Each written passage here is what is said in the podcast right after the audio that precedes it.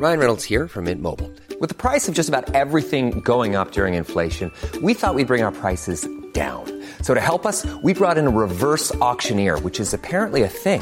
Mint Mobile Unlimited Premium Wireless. How to get 30, 30, how to get 30, how to get 20, 20, 20, how to get 20, 20, how to get 15, 15, 15, 15, just $15 a month? Sold! Give it a try at mintmobile.com/switch. $45 up front for 3 months plus taxes and fees. Promo rate for new customers for limited time. Unlimited more than 40 gigabytes per month. Slows full terms at mintmobile.com. I'm Sandra, and I'm just the professional your small business was looking for. But you didn't hire me, because you didn't use LinkedIn Jobs. LinkedIn has professionals you can't find anywhere else, including those who aren't actively looking for a new job, but might be open to the perfect role, like me. In a given month, over 70% of LinkedIn users don't visit other leading job sites. So if you're not looking on LinkedIn, you'll miss out on great candidates, like Sandra. Start hiring professionals like a professional. Post your free job on linkedin.com/people today.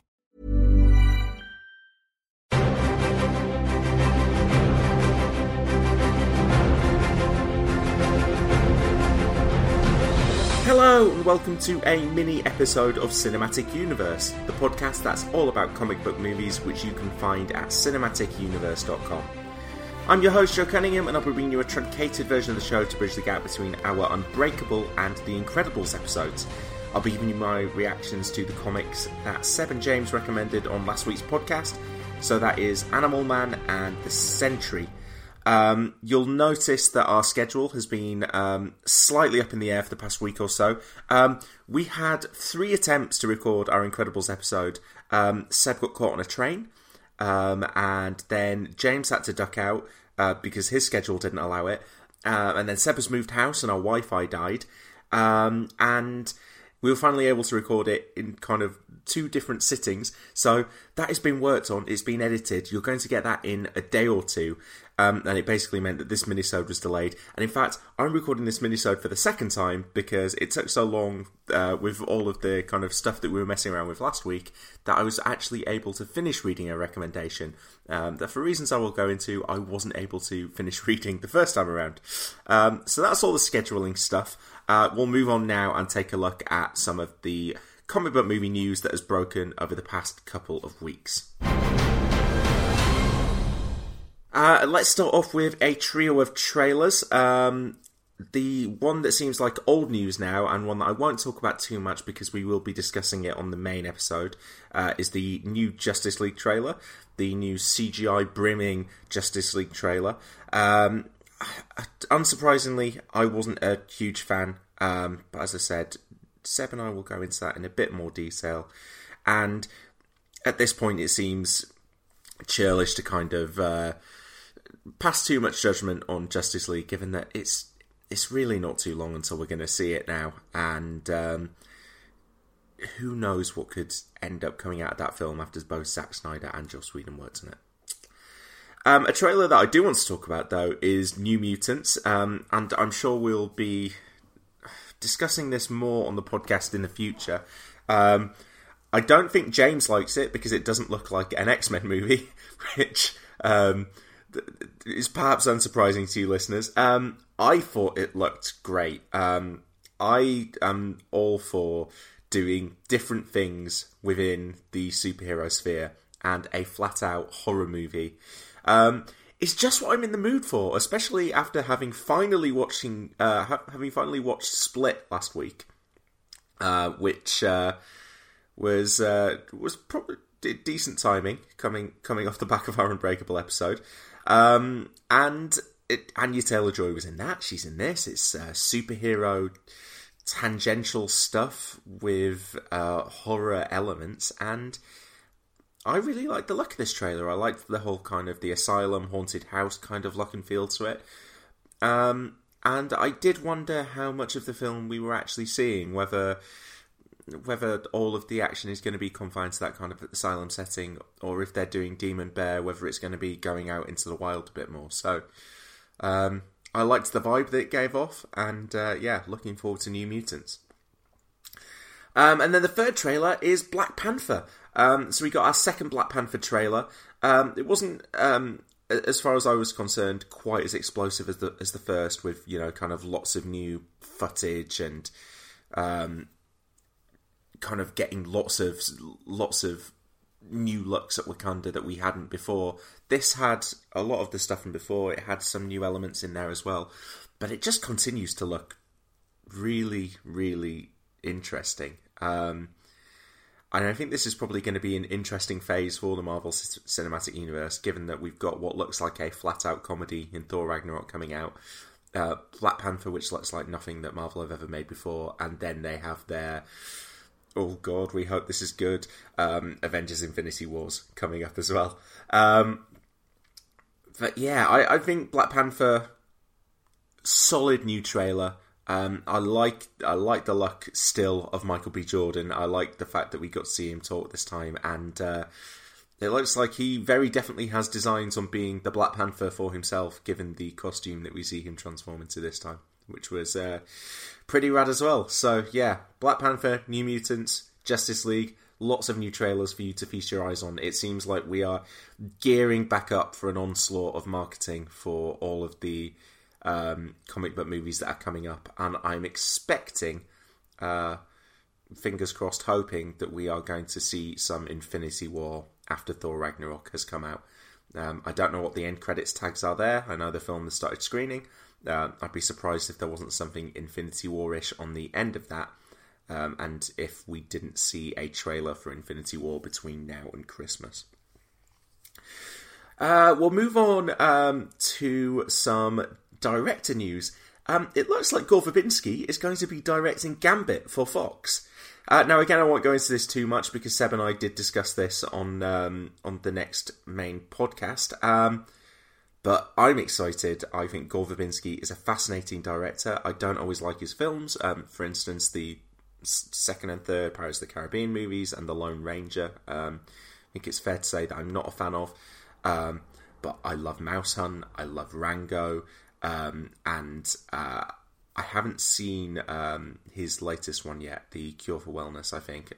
But he's always someone that I'm kind of interested in what they're going to do visually, because while I don't like those Pirates of the Caribbean films and The Lone Ranger, there are sequences within them and there are visual ideas that Gore Verbinski has, and just kind of his style is something I'm always attracted to. And it looks like, I think we thought it was kind of like something that was in talks. It looks like now it's happening. Gore Verbinski's in line to direct Gambit, and from the news cycle, it looks like that film is gearing up. They're still planning to shoot in New Orleans. Channing Tatum's still attached. I think finally, I might win my bet that Gambit is going to be made into a movie. But who knows? It could all go tits up at any moment. Over to Sony now, and Venom has added a couple of new members to the cast. I'm not sure if we actually ever talked about this. We know that Tom Hardy and Riz Ahmed are attached.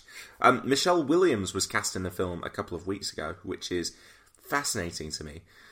Jenny Slate has been added to the cast this week, and Reed Scott, who viewers of Veep will know, also looks set to join the cast. So this is a movie that's assembling a really interesting cast, and I have no idea what that movie's going to be. But based on that cast, I'm going, well, you know, if your script's attracting Michelle Williams and Riz Ahmed, then I'm hopeful it's pretty good. We'll see. Over to Flashpoint now. Joby Harold has handed in his new script for Flashpoint, apparently. So that is moving forward. The Flash movie that has been in development and had directors and has started and stopped over and over again is still continuing. A lot of people were hoping that Phil Lord and Chris Miller would be the names that would come back and direct that movie, given that they, I think, had worked on an early draft of the script. That's not going to happen. They've got a new movie lined up, which I think Boris Kitt, the reporter, said effectively ruled them out of contention. Amusingly, that film seems to be about an adaptation of a book from the author of The Martian about a space smuggler. And I thought, I hope it's just basically one movie. That is essentially a subtweet of Han Solo or Solo, as we found out that movie's now going to be called.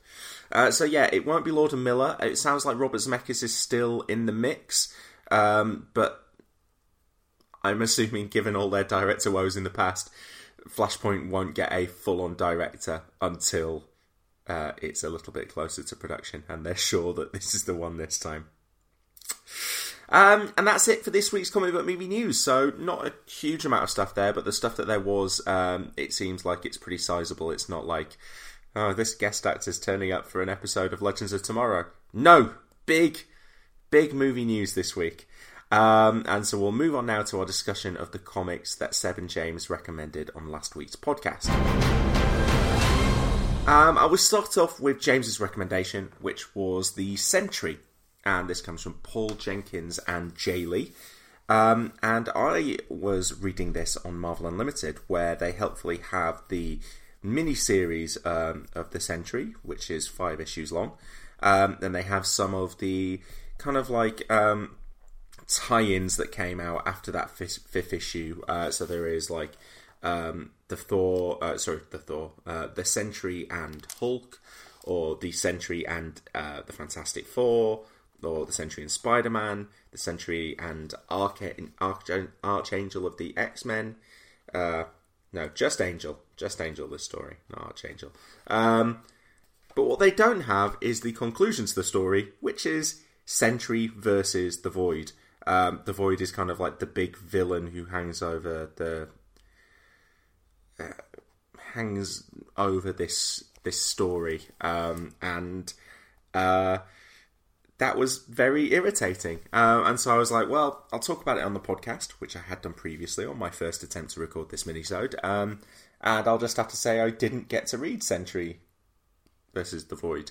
But in the meantime, I ordered a hard copy of the collection. In fact, it is the Marvel's Mightiest Heroes collection from eBay.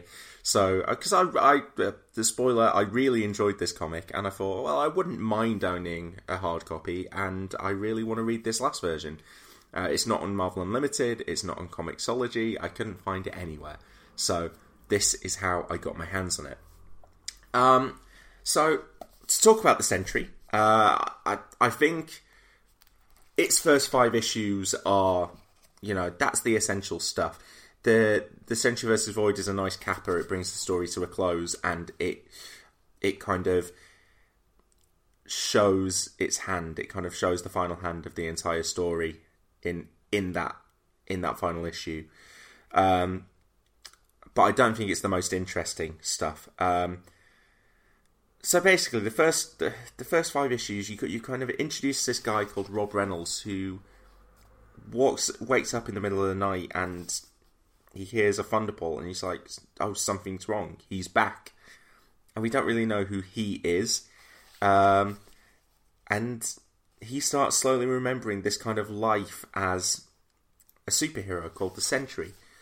But he's kind of remembering like it in comic book style. So we're seeing like various stylized images of almost like Golden Age comics.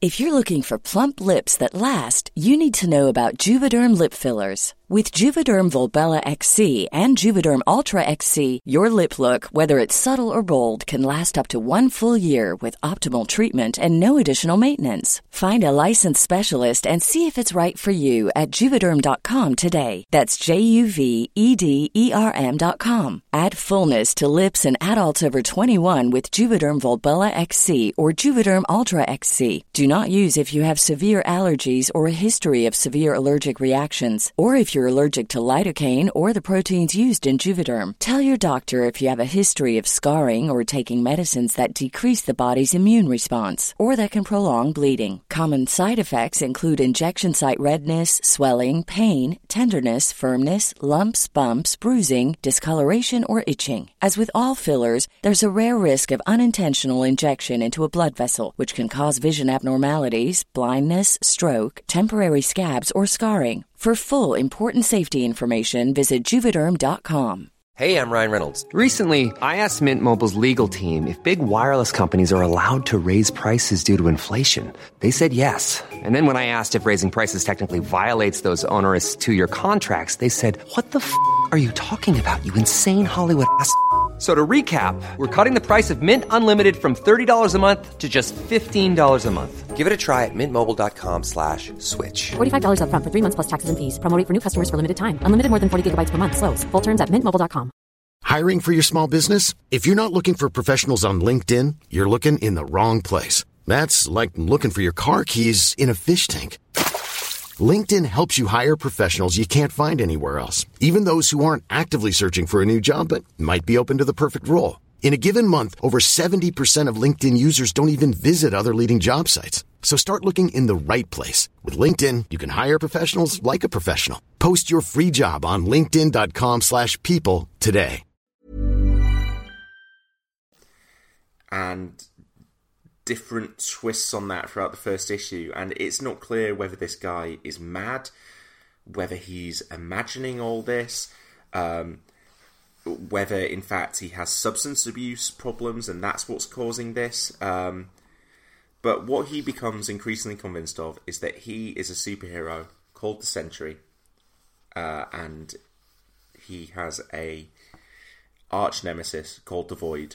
And the vibe of the Sentry is that basically he's almost the light. He's the light, and the Void is the dark. And the Sentry has watched over us. He's almost like Earth's first superhero, and he has been protecting us from the Void for years and years and years. But for some reason, both he and the Void disappeared, and he goes to Manhattan and he meets Reed Richards and he says, look, I'm a superhero. Don't you remember me? And Reed Richards says no. And then Reed Richards kind of goes off and he can't shake this feeling that something is wrong. And so he kind of starts investigating Rob Reynolds / the Sentry for himself. And I almost don't want to go into too much beyond that, because I had just an absolute hoot reading this, trying to figure out what was going on. And throughout most of the comic, it's never like there is one massive reveal where suddenly you're like, oh, okay, so no, now that's definitely the case. It feels slightly iterative, that there are like little things where you're like, so maybe there is some truth in that, and maybe that is... But it's almost like with every kind of reveal, there is a further question beyond it. So you're still trying to... It feels like with every piece of the puzzle that you put in, it kind of like releases a different part of the puzzle that you didn't know existed until that point. And I just thought it was a really fun comic that kind of plays with your expectations, that has... something to say about superheroes and the genre and the history of the genre, and benefits immensely from being able to play within the Marvel Universe. And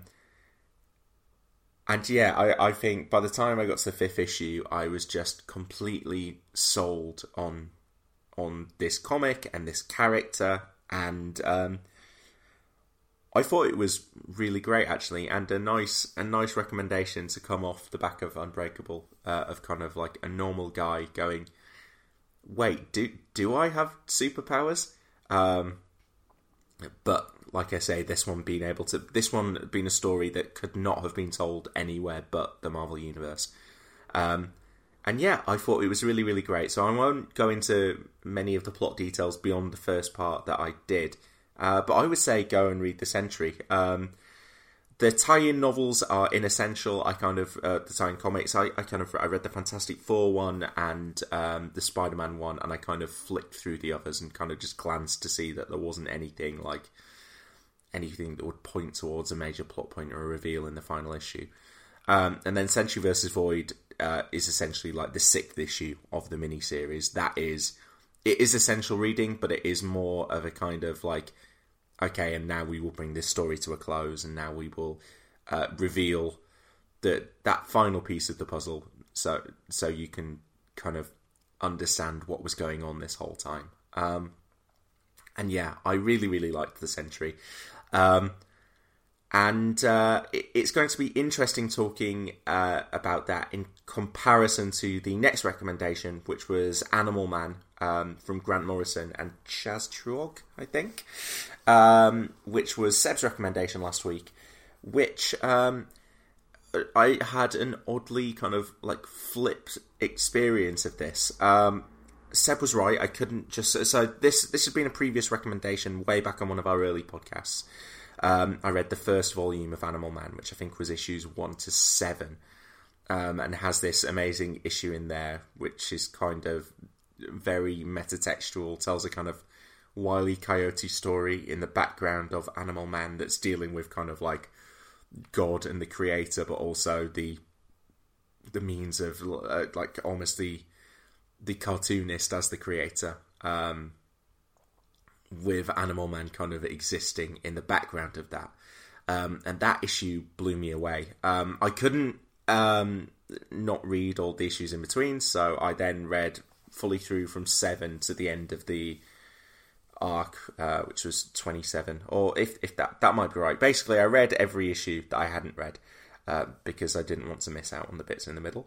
I think why I say this was the flip side of The Sentry is that, especially throughout the final arc, I kind of felt like a lot of the issues that were working up towards the final issue and the final reveal were fun, and they were interesting because you could, like, by the time you get to the final reveal in the last issue, you kind of know what Morrison's doing, what he's building towards. And there was fun to be had in those issues, but it really wasn't anything like the satisfying payoff that the actual final issue was. So The Sentry, I was really enjoying the build-up and the explanation at the end. I was like, okay, fine. You've wrapped that up in a nice little knot. I enjoyed the process of the story more than the reveal at the end. Here, the final issue is incredible. And in many ways, it seems like a bit of a cheat. And again, I don't know how much I should spoil here, but to say that it definitely... The build-up of this story is basically Animal Man grappling with the idea that he may be the creation of someone or something else, that he may have been created for someone else's entertainment, that he isn't in control of his own destiny, and there's some fun kind of like time travel stuff. There's some fun stuff that plays with the DC universe and with characters who've been written out of continuity and that kind of thing. But then the final issue kind of brings it all together, and Grant Morrison is able to, through a certain device, essentially lay out everything he wanted to do with Animal Man in very straightforward terms in the final issue, while still playing with the kind of metatextual narrative of the book. And that final issue is... it's fascinating, but I also think it is moving at times, and it is a very clever way through taking a comic book character and kind of almost letting him know in some ways that he's a comic book character is an interesting way to deal with kind of, I guess human mortality and human creation, and an existentialism, and it's a comic that prompts you regularly to sit back and think about things and think about your own life while he's telling a story about a guy who dresses up in an animal costume and how that might tie into the DC continuity and the crisis and all that kind of stuff. Two really fantastic recommendations this week. Two comics that I can foresee myself revisiting. I definitely want to get my hands on a lovely hardcover of Animal Man at some point. if they reprint it, because it is very difficult to get your hands on the proper copy right now. But yeah, I really, really loved it. And I think the final issue kind of delivers on everything that Grant Morrison was setting out to achieve. The middle issues, kind of the middle arc between the first volume and the third volume, are fine. There is stuff that is being played with there that kind of sets up some stuff later on. There are some kind of individual kind of like story of the week things where he's going off, where Animal Man's going off and fighting for like animal rights and stuff. I don't think they're essential. I think you probably could just read the first and the third volume. But if you're anything like me, you'll want to get the extra tidbits that are in there. Because I started trying to read the third volume and went, who's this character? Where's he come from? Nope, going to go back to volume 2 and read through that as well. So that's what I did. But yeah, The Sentry and Animal Man are both big thumbs up from me this week. And I would recommend anyone tracking them down because they're both really great. Really, really great. But that is it for this week's show. Don't forget that the next episode is focusing on The Incredibles. As I said, we've recorded that already. It's in the process of being edited, and you should have that within the next couple of days. And then there won't necessarily be a big gap between that episode and the film that we are covering next, because that is a new release, and we are kind of at the mercy of when that film comes out. So we're gonna record that as soon as the three of us have all seen the movie. I believe James has seen it already last night, and so I hate him.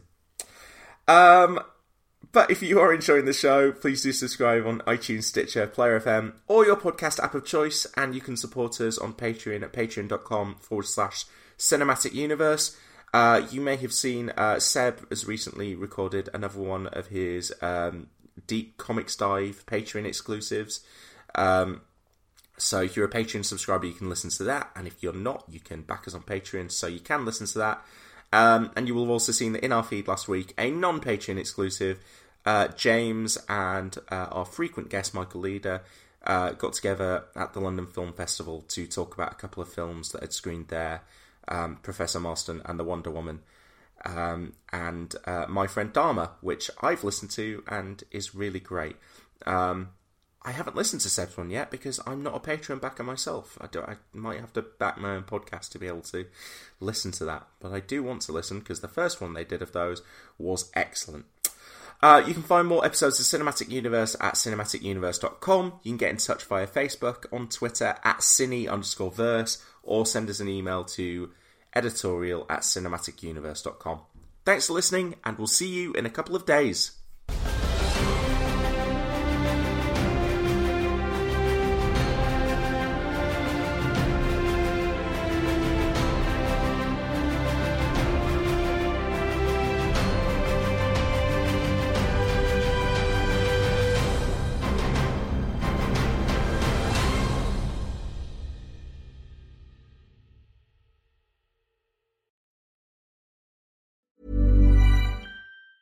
Mom deserves the best, and there's no better place to shop for Mother's Day than Whole Foods Market. They're your destination for unbeatable savings, from premium gifts to show-stopping flowers and irresistible desserts. Start by saving 33% with Prime on all body care and candles. Then get a 15-stem bunch of tulips for just $9.99 each with Prime. Round out Mom's menu with festive rosé, irresistible berry chantilly cake, and more special treats. Come celebrate Mother's Day at Whole Foods Market. Even on a budget, quality is non-negotiable. That's why Quince is the place to score high-end essentials at 50 to 80% less than similar brands. Get your hands on buttery soft cashmere sweaters from just $60, Italian leather jackets, and so much more. And the best part about Quince, they exclusively partner with factories committed to safe, ethical, and responsible manufacturing. Elevate your style without the elevated price tag with Quince. Go to quince.com/upgrade for free shipping and 365-day returns.